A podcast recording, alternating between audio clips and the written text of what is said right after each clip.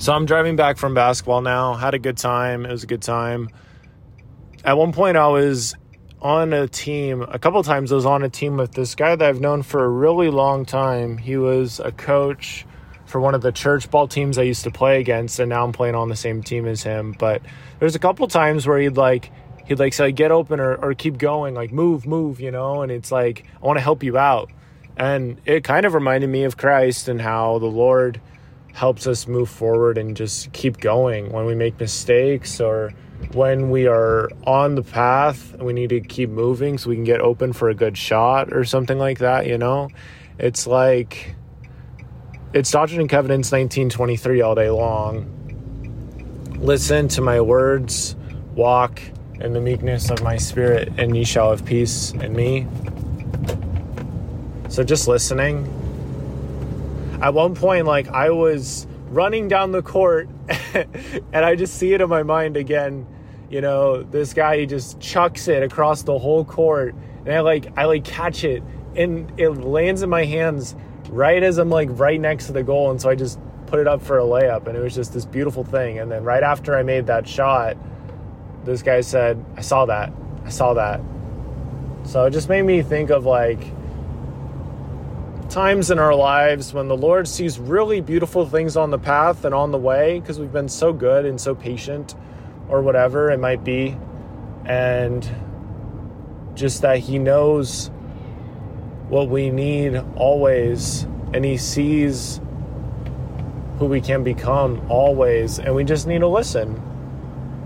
And that's really difficult to do sometimes because sometimes all we want to do is speak our soul and bear testimony to somebody and go all out.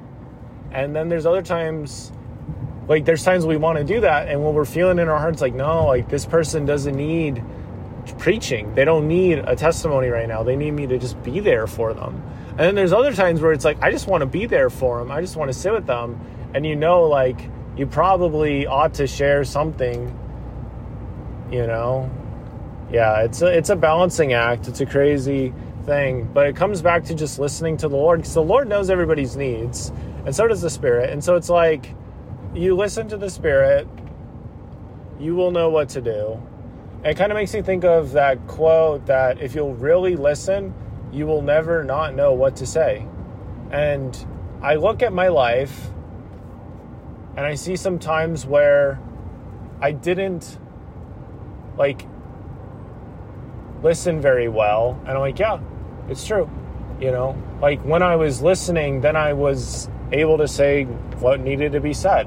When I wasn't really listening and I was like caught up in my own agenda or whatever, that's when I said things that maybe were very not smart to say or, you know, just didn't really speak and say what I wanted to say. Like, say what I wanted to say as well as I could have said it or help the person feel heard, all those things. So it just comes back to listening.